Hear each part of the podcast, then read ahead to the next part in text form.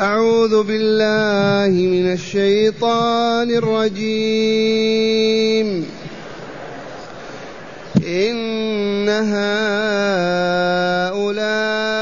ليقولون إن هي إلا موتتنا الأولى وما نحن بمنشرين. فأتوا بآبائنا إن كنتم صادقين. أهم خير أم قوم تبع والذين من قبلهم أهلكناهم إنهم كانوا مجرمين. وما خلقنا السماوات والأرض وما بينهما لاعبين ما خلقناهما إلا بالحق ولكن ولكن أكثرهم لا يعلمون إن يوم الفصل ميقاتهم أجمعين. يوم لا يغني مولى عن مولى شيئا ولا هم ينصرون. إلا من رحم الله. إنه هو العزيز الرحيم. معاشر المستمعين والمستمعات من المؤمنين والمؤمنات. قول ربنا جل وعز إن هؤلاء من هؤلاء؟ إنهم كفار قريش بمكة وما حولها. وبخاصة أبي جهل هو الذي ادعى هذه الدعوة وقال هذا القول. إن هؤلاء المشركين الكافرين بمكة ليقولون ماذا يقولون؟ إن هي إلا حياة إلا موتتنا الأولى وما نحن بمنشرين. ما نصدقك يا محمد فيما تقول بأننا بعد أن نموت نحيا ونحاسب ونجزى ما نقول هذا ولا نثق فيه ولا ولا. ما هي إلا موتنا الأولى هذه فقط وما نحن بمنشرين أي مبعوثين أحياء بعد ذلك. وهذا هو التكذيب بالبعث الآخر. هذا هو الكفر الأكبر. هذا هو العمى الذي ما بعده عمى. صاحب هذا الكفر شر البرية. شر من الخنازير والقردة الذي يكذب بالبعث والدار الآخرة. إن هي إلا حياة إلا موتتنا الأولى وما نحن بميتين بعد هذا بمنشرين أي مبعوثين أحياء نشرهم إذا أحياهم وانتشروا في الأرض. فأتوا بآبائنا إن كنتم صادقين. فأت يا محمد وأصحابك أبو بكر وعمر وعثمان وعلي الذين تدعون أن هناك حياة غير هذه وأن هذا العمل يجزى به فيها هاتوا ما عندكم فأتونا فأتوا بآبائنا أحيوا لنا آباءنا وأجدادنا. مرة ثانية إن كنتم صادقين. وهذا هو الجهل المركب والضلال والعمى هذه الدار دار عمل. لو كان يحيي الأموات أمام الناس ما بقي من يعصي الله ومن يخرج عن طاعته. وهذا سببه الجهل لقوله تعالى لا يعلمون أكثرهم لا يعلمون قال تعالى عنهم قالوا فأتوا بآبائنا إن كنتم صادقين قال تعالى أهم خير أم قوم تبع الذين من قبلهم أهلكناهم؟ لما يصرون على هذا العناد والكفر؟ ما يخافون أن يهلكوا كما أهلك الله أمما سبقت وبخاصة قوم تبع يسمعون عنه ويعرفون وتبا ملك في حميري من الصالحين. ومات رحمة الله عليه عليه السلام وأهلك الله قومه الذين كفروا به وكذبوه. لم تصرون يا أهل مكة على الكفر والعناد؟ أما تخافون أن ينزل بكم العذاب كما نزل بعاد وثمود كما نزل بمدين شعيب كما أنزل بفرعون كما أنزل ما لكم كما أنزل بتبع؟ سبحان الله. أهم خير أم قوم تبع الذين من قبلهم؟ أهلكناهم. إبادة كاملة إنهم كانوا مجرمين وسبب إهلاكهم والعلة في إهلاكهم إجرامهم. أجرموا على من؟ على أنفسهم. بدل ما تكون النفوس مشرقة طيبة طاهرة صبوا عليها أطنان الذنوب والآثام الكفر والفسق والفجور والعناد والبعد عن عبادة الله فأصبحوا مجرمين على أنفسهم. أهلكوها ودمروها. والمجرمون مصيرهم جهنم. مصير المجرمين جهنم. واذكروا أيها المستمعون ويا أيتها المستمعات اذكروا أن الله عز وجل خلق الحياتين هذه الأولى وتلك تأتي بعدها فهذه الحياة كلها من أجل ماذا؟ من أجل العمل. من أجل أن يذكر الله ويشكر. والحياة الثانية من أجل الجزاء على هذا العمل. فمن ذكر الله وشكره ومات ونفسه طيبة طاهرة أدخله الجنة التي فوق السماء السابعة التي وطئها رسول الله بقدمه ومن أشرك وكفر وفسق وفجر واسودت نفسه وعفنت يدخله النار دار البراء في أسفل سافلين. ذي هي الحقيقة. فحاشا لله تعالى أن يلعب هذا اللعيب. يوجد هذه الموجودات كلها ولا شيء فقط. هكذا يقول تعالى أهم خير أم قوم تبع والذين من قبلهم أهلكناهم إنهم كانوا مجرمين. ثم قال تعالى وما خلقنا السماوات والأرض وما بينهما لاعبين. حاشا لله أن يلعب. يخلق هذا الكون كله لا لشيء فقط. يخلقه ويفنى ويبيد فقط. من يفعل هذا من العقلاء؟ فيه من يبني منزلا ثم يهدمه ولا يبالي؟ يغرس شجرة ثم يقتطعها؟ هذا عاقل هذا؟ كيف يخلق هذا الكون؟ لا لشيء فقط يخلق ثم يميته وينهيه. عبث هذا له لعب حاشا لله أن يكون من اللاعبين. وما خلقنا السماوات وما بينهما لاعبين ما خلقناهما إلا بالحق ولكن أكثرهم لا يعلمون. وبهذا أبطل نظرية المشركين التي هي لا بعث ولا حياة أخرى ولا جزاء فيها أبدا وإنما هي هذه الحياة فقط نأكل ونشرب وننكح ونموت وهكذا وهو تصور فاسد وصاحبه لا عقل له بالمرة. ما خلق الله هذا الكون إلا من أجل أن يذكر فيه ويشكر خلق الإنس والجن والملائكة. والله من أجل أن يعبد في هذا الكون. وبعد ذلك أوجد الجزاء بعد ذلك في عالم آخر. علوي فوق السماء السابعة. الجنات. وأسفل تحت الكون أسفل الأكوان جهنم وبئس المصير. هكذا يقول تعالى منزها نفسه عن اللهو واللعب كما يدعي أولئك الكافرون وما خلقنا السماوات والأرض وما بينهما لاعبين ما خلقناهما إلا بالحق ولكن أكثرهم لا يعلمون أرأيتم من مصيبة الجهل؟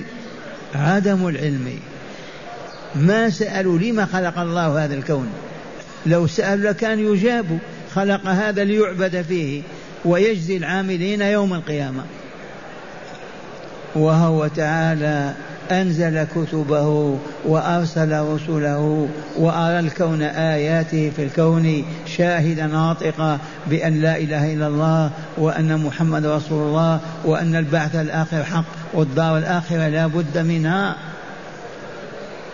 ولكن أكثرهم لا يعلمون مع الأسف. ما خلقنا السماوات والأرض وما بينهما إلا بالحق. مرة ثانية ليتقرر في أذهان المستمعين والمستمعات لو سئلت من فيلسوف من عالم جاهلي وقيل لك ما السر في هذه الحياة؟ لما أوجدها موجدها؟ الجواب لا تتردد. أراد أن يعبد بالذكر والشكر فأوجد هذه الدار وأوجد السكان فيها ليذكر ويشكر. والله لهذه العلة. وقرأوا وما خلقت الجن والإنس إلا ليعبدوني لا لشيء آخر. عرفت سر هذه الحياة لما أوجدها الله؟ هي أن يذكر فيها ويشكر وذلك بعبادته. وإن سئلت وقيل وما السر في الدار الآخرة؟ لما أوجدها. وهي جنة في السماء ونار تحت الأرض. الجواب بكل سهولة هو أن يجزي العاملين في هذه الحياة الدنيا يجزيهم في الدار الآخرة. أهل الإيمان وصالح الأعمال في الجنة وأهل الشرك والفجور في جهنم. والله كما تسمعون. ويجب على كل مؤمن ومؤمنة أن يعرف هذه الحقيقة. قد تسأل من فيلسوف يهودي أو نصراني أو مسيحي ويقول لما خلق الله هذه الحياة؟ مخلوقة وإلا لا؟ بنظام دقيق وإلا لا بآيات عجب وإلا لا. يكفيني أنا دائما لما نخرج الباب نشاهد المؤمنين هذا هندي وهذا سوداني وهذا كذا وكذا. ما نجد اثنين على شكل واحد أبدا. كيف؟ سبحان الله العظيم. سبحان الله العظيم. أية قوة أقوى من هذه وأي علم أعظم من هذا العلم؟ لو نجتمع البشرية كلها ما تجد اثنين لا يميز بينهما. أبدا.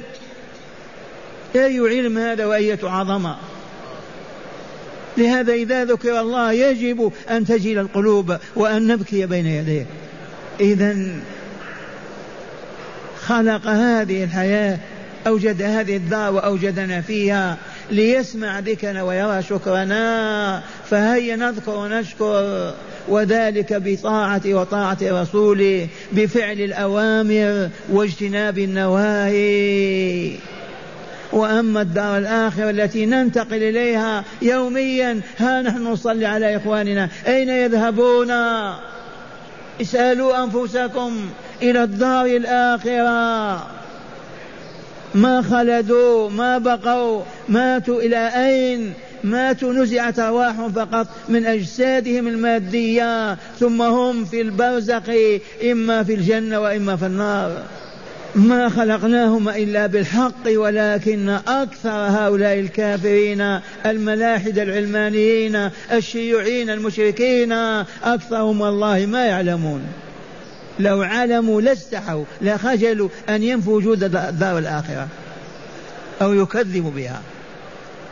ثم قال تعالى إن يوم الفصل ميقاتهم أجمعين. ما يوم الفصل هذا؟ يوم الفصل بين أهل الجنة في الجنة وأهل النار في النار. الخليقة كلها أولاد آدم يبعثون على صعيد واحد.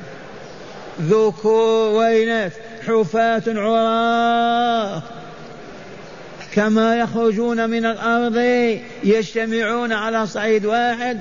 ثم يفصل الله بينهم فيدخل أهل الإيمان وصالح الأعمال. أصحاب النفوس الزكية الطاهرة النقية الجنة ويدخل أهل الكفر والشرك والفسوق والعصيان جهنم. انفصل بينهم وإلا لحالهم هذا يوم الفصل يوم القيامة يوم البعث يوم الجزاء والحساب. سميه يوم الفصل. إن يوم الفصل ميقاتهم موعدهم أجمعين مؤمنوهم وكافروهم أولهم وآخرهم. على حد سواء. موعدهم ميقاتهم أجمعين. ثم قال تعالى بيان ليوم الفصل يوم لا يغني مولا عن مولا شيئا ولا هم ينصرون. يوم لا يغني مولا ابن عم عن ابن عمه أبا عن أبيه سيد عن خادمه قريب عن قريبه لا يغني مولا عن مولا شيئا أبدا. ما تنتفع بأبيك ولا عمك ولا أخيك ولا واحد أبدا. كلهم فقراء بين يدي الله. ولا هم ينصرون من ينصرهم. الشياطين التي عبدوها الكفار الذين كانوا تابعين لهم من ينصرهم؟ لا أحد. إلا الله. إلا من رحم الله. فالذي رحمه الله ينقذه من ذلك المجتمع أو ذلك الجمع ويدخله الجنة. ومن لم يرحمه الله يعذب يلقيه في يتون جهنم والعياذ بالله تعالى. إلا من رحم الله. هكذا يقول تعالى يوم لا يغني يوم الفصل. هو يوم لا يغني فيه مولى عن مولى. سيد عن سيد. عم ابن عم. ابدا قريب عن قريب. ابدا يوم لا يغني مولى عن منشر ولا هم ينصرون. إذ لا ناصر إلا الله. ما في من ينصر أخاه يوم القيامة. إلا الله. إنه هو العزيز الغالب القاهر. المنتقم البطاش يبطش ما يشاء الرحيم بأوليائه وصالح عباده. قولوا اللهم اجعلنا من المؤمنين الصالحين. أولياء الله المتقين. اللهم آمين. مع هداية الآيات. بسم الله والحمد لله. والصلاة والسلام على خير خلق الله سيدنا ونبينا محمد وعلى آله وصحبه. من هداية هذه الآيات أولا تقرير عقيدة البعث والجزاء. من هداية هذه الآيات التي تدارسناها الآن من هدايتها تقرير وإثبات وتحقيق مبدأ البعث الآخر. قررت أنه لا بد من الدار الآخرة. لا بد من الحياة الثانية لا بد من الجزاء فيها على العمل في هذه الدنيا. إن كان إيمانا وعملا صالحا فالجزاء الجنة ورضوان وإن كان شركا وكفرا وفسقا فجهنم دار الخسران. والله العظيم. هذه الآيات أول هداية تقرر البعث الآخر. الذي كذب به أبو جهل والمشركون وقالوا وحين أحيي آباءنا وأجدادنا وما سمعت من الأقوال الباطلة. نعم. ثانيا الإجرام هو سبب الهلاك والدمار كيفما كان فاعله. هذه الحقيقة من هداية هذه الآيات أن الإجرام الفسق الكفر الضلال الشر والفساد لا بد وأن تجر أصحابها للهلاك الفسق والفجور والإعراض عن ذكر الله وعبادته والاستماع على الكفر والعناد لا بد وأن يكون بعد هلاك دائم. كما سبق في الآية. نعم. ثالثا تبع الحميري كان عبدا صالحا ملكا حاكما وكان قومه كافرين فأهلكهم الله وأنجاه ومن معه من المؤمنين الصالحين ففي هذا الملك الصالح عبرة. تبع ملك من من ملوك الحمية اليمني وكان عبدا صالحا وعصاه قومه وقاتلهم وجاهد فيهم لما أصروا أهلكهم الله عز وجل. حدثنا عنه. قال في, هذا الملك الصالح عبرة لمن يعتبر فقد غزا هذا الملك عبرة لمن يعتبر. نعم. فقد غزا المدينة بعد عودته من غزو العراق وأراد خرابها. ثم ترك لما غزا العراق وعاد أراد يهدم المدينة هذه ويخربها. فلما أعرض ذلك قال له اليهود وهم سكانها يا ملك هذا البلد بلد يخرج منه نبي آخر الزمان اسمه أحمد. فترك ذلك. وأنشد شعرا يقوله فاسمعوا. وباقي هذا الشعر الآن يتناوله الناس. هاتي. قال ثم ترك لما علم من قبل اليهود أنها مهاجر نبي اسمه أحمد. أيوة. فقال شعرا تركه عند أهلها فتوارثوه كابرا عن كابر إلى أن هاجر النبي صلى الله عليه وسلم. بقيت هذه الأبيات في لسان العرب حتى بعث النبي صلى الله عليه وسلم. قال فأدوه إليه. ومر بالكعبة فكساها وهذا شعره. شهدت على أحمد أنه رسول من الله بارئ النسم. شهدت على أحمد أنه رسول من الله بارئ النسم. رسول رسول الله إلى الله باري النسم. نعم. فلو مد عم فلو مد عمري إلى عمره لكنت وزيرا له وابن عم. أعد فلو فلو مد فلو مد عمري إلى عمره لكنت وزيرا له وابن عم إلى عمره وحييت وجاء بعث لكنت أول من يتبعه ويمشي وراءه. فرحمه الله ورضي عنه رابعا تنزه الرب تعالى عن اللعب والعبث فيما يخلق ويهب ويأخذ ويعطي ويمنع. نعم تنزه الرب تعالى عن اللهو واللعب والعبث في هذه الحياة. كل أعمال حق. قائمة على الحق ما في لهو ولا لعب نعم. خامسا يوم القيامة وهو يوم الفصل ميعاد الخليقة كلها حيث تجتمع لفصل القضاء. يوم الفصل هو يوم القيامة يوم يجمع الله الخليقة كلها ويفصل بينها.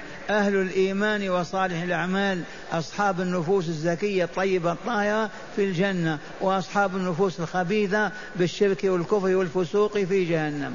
وتنتهي تبقى الحياة هكذا. دائما وأبدا. لا تفنى ولا تنتهي. وقولوا سبحان الله آمنا بالله سبحان الله آمنا بالله. من أوجد هذه الأكوان من أوجدنا من أوجد أمهاتنا وآباءنا لما وجدت هذه الحياة لما رفعت هذه الشموس والأقمار والنجوم لما لما لما ما السر في ذلك؟ الجواب أراد الرب تعالى الخالق لكل شيء أن يعبد بالذكر والشكر فخلق هذه الحياة ثم خلق الدار الآخرة وأوجدها فوق وأسفل وينقل إليها الموتى. إن كانوا طاهرين إلى الجنة وإن كانوا أنجاسا خبثاء إلى النار. وهكذا. آمنا بالله. نعم. وأخيرا لا تنفع قرابة ولا خلة ولا صداقة يوم القيامة ولكن الإيمان والعمل الصالح. لا تنفع قرابة يوم القيامة ولا خلة ولا صداقة ولا أبوة ولا بنوة ولا أبدا. ما فيه إلا العمل الصالح.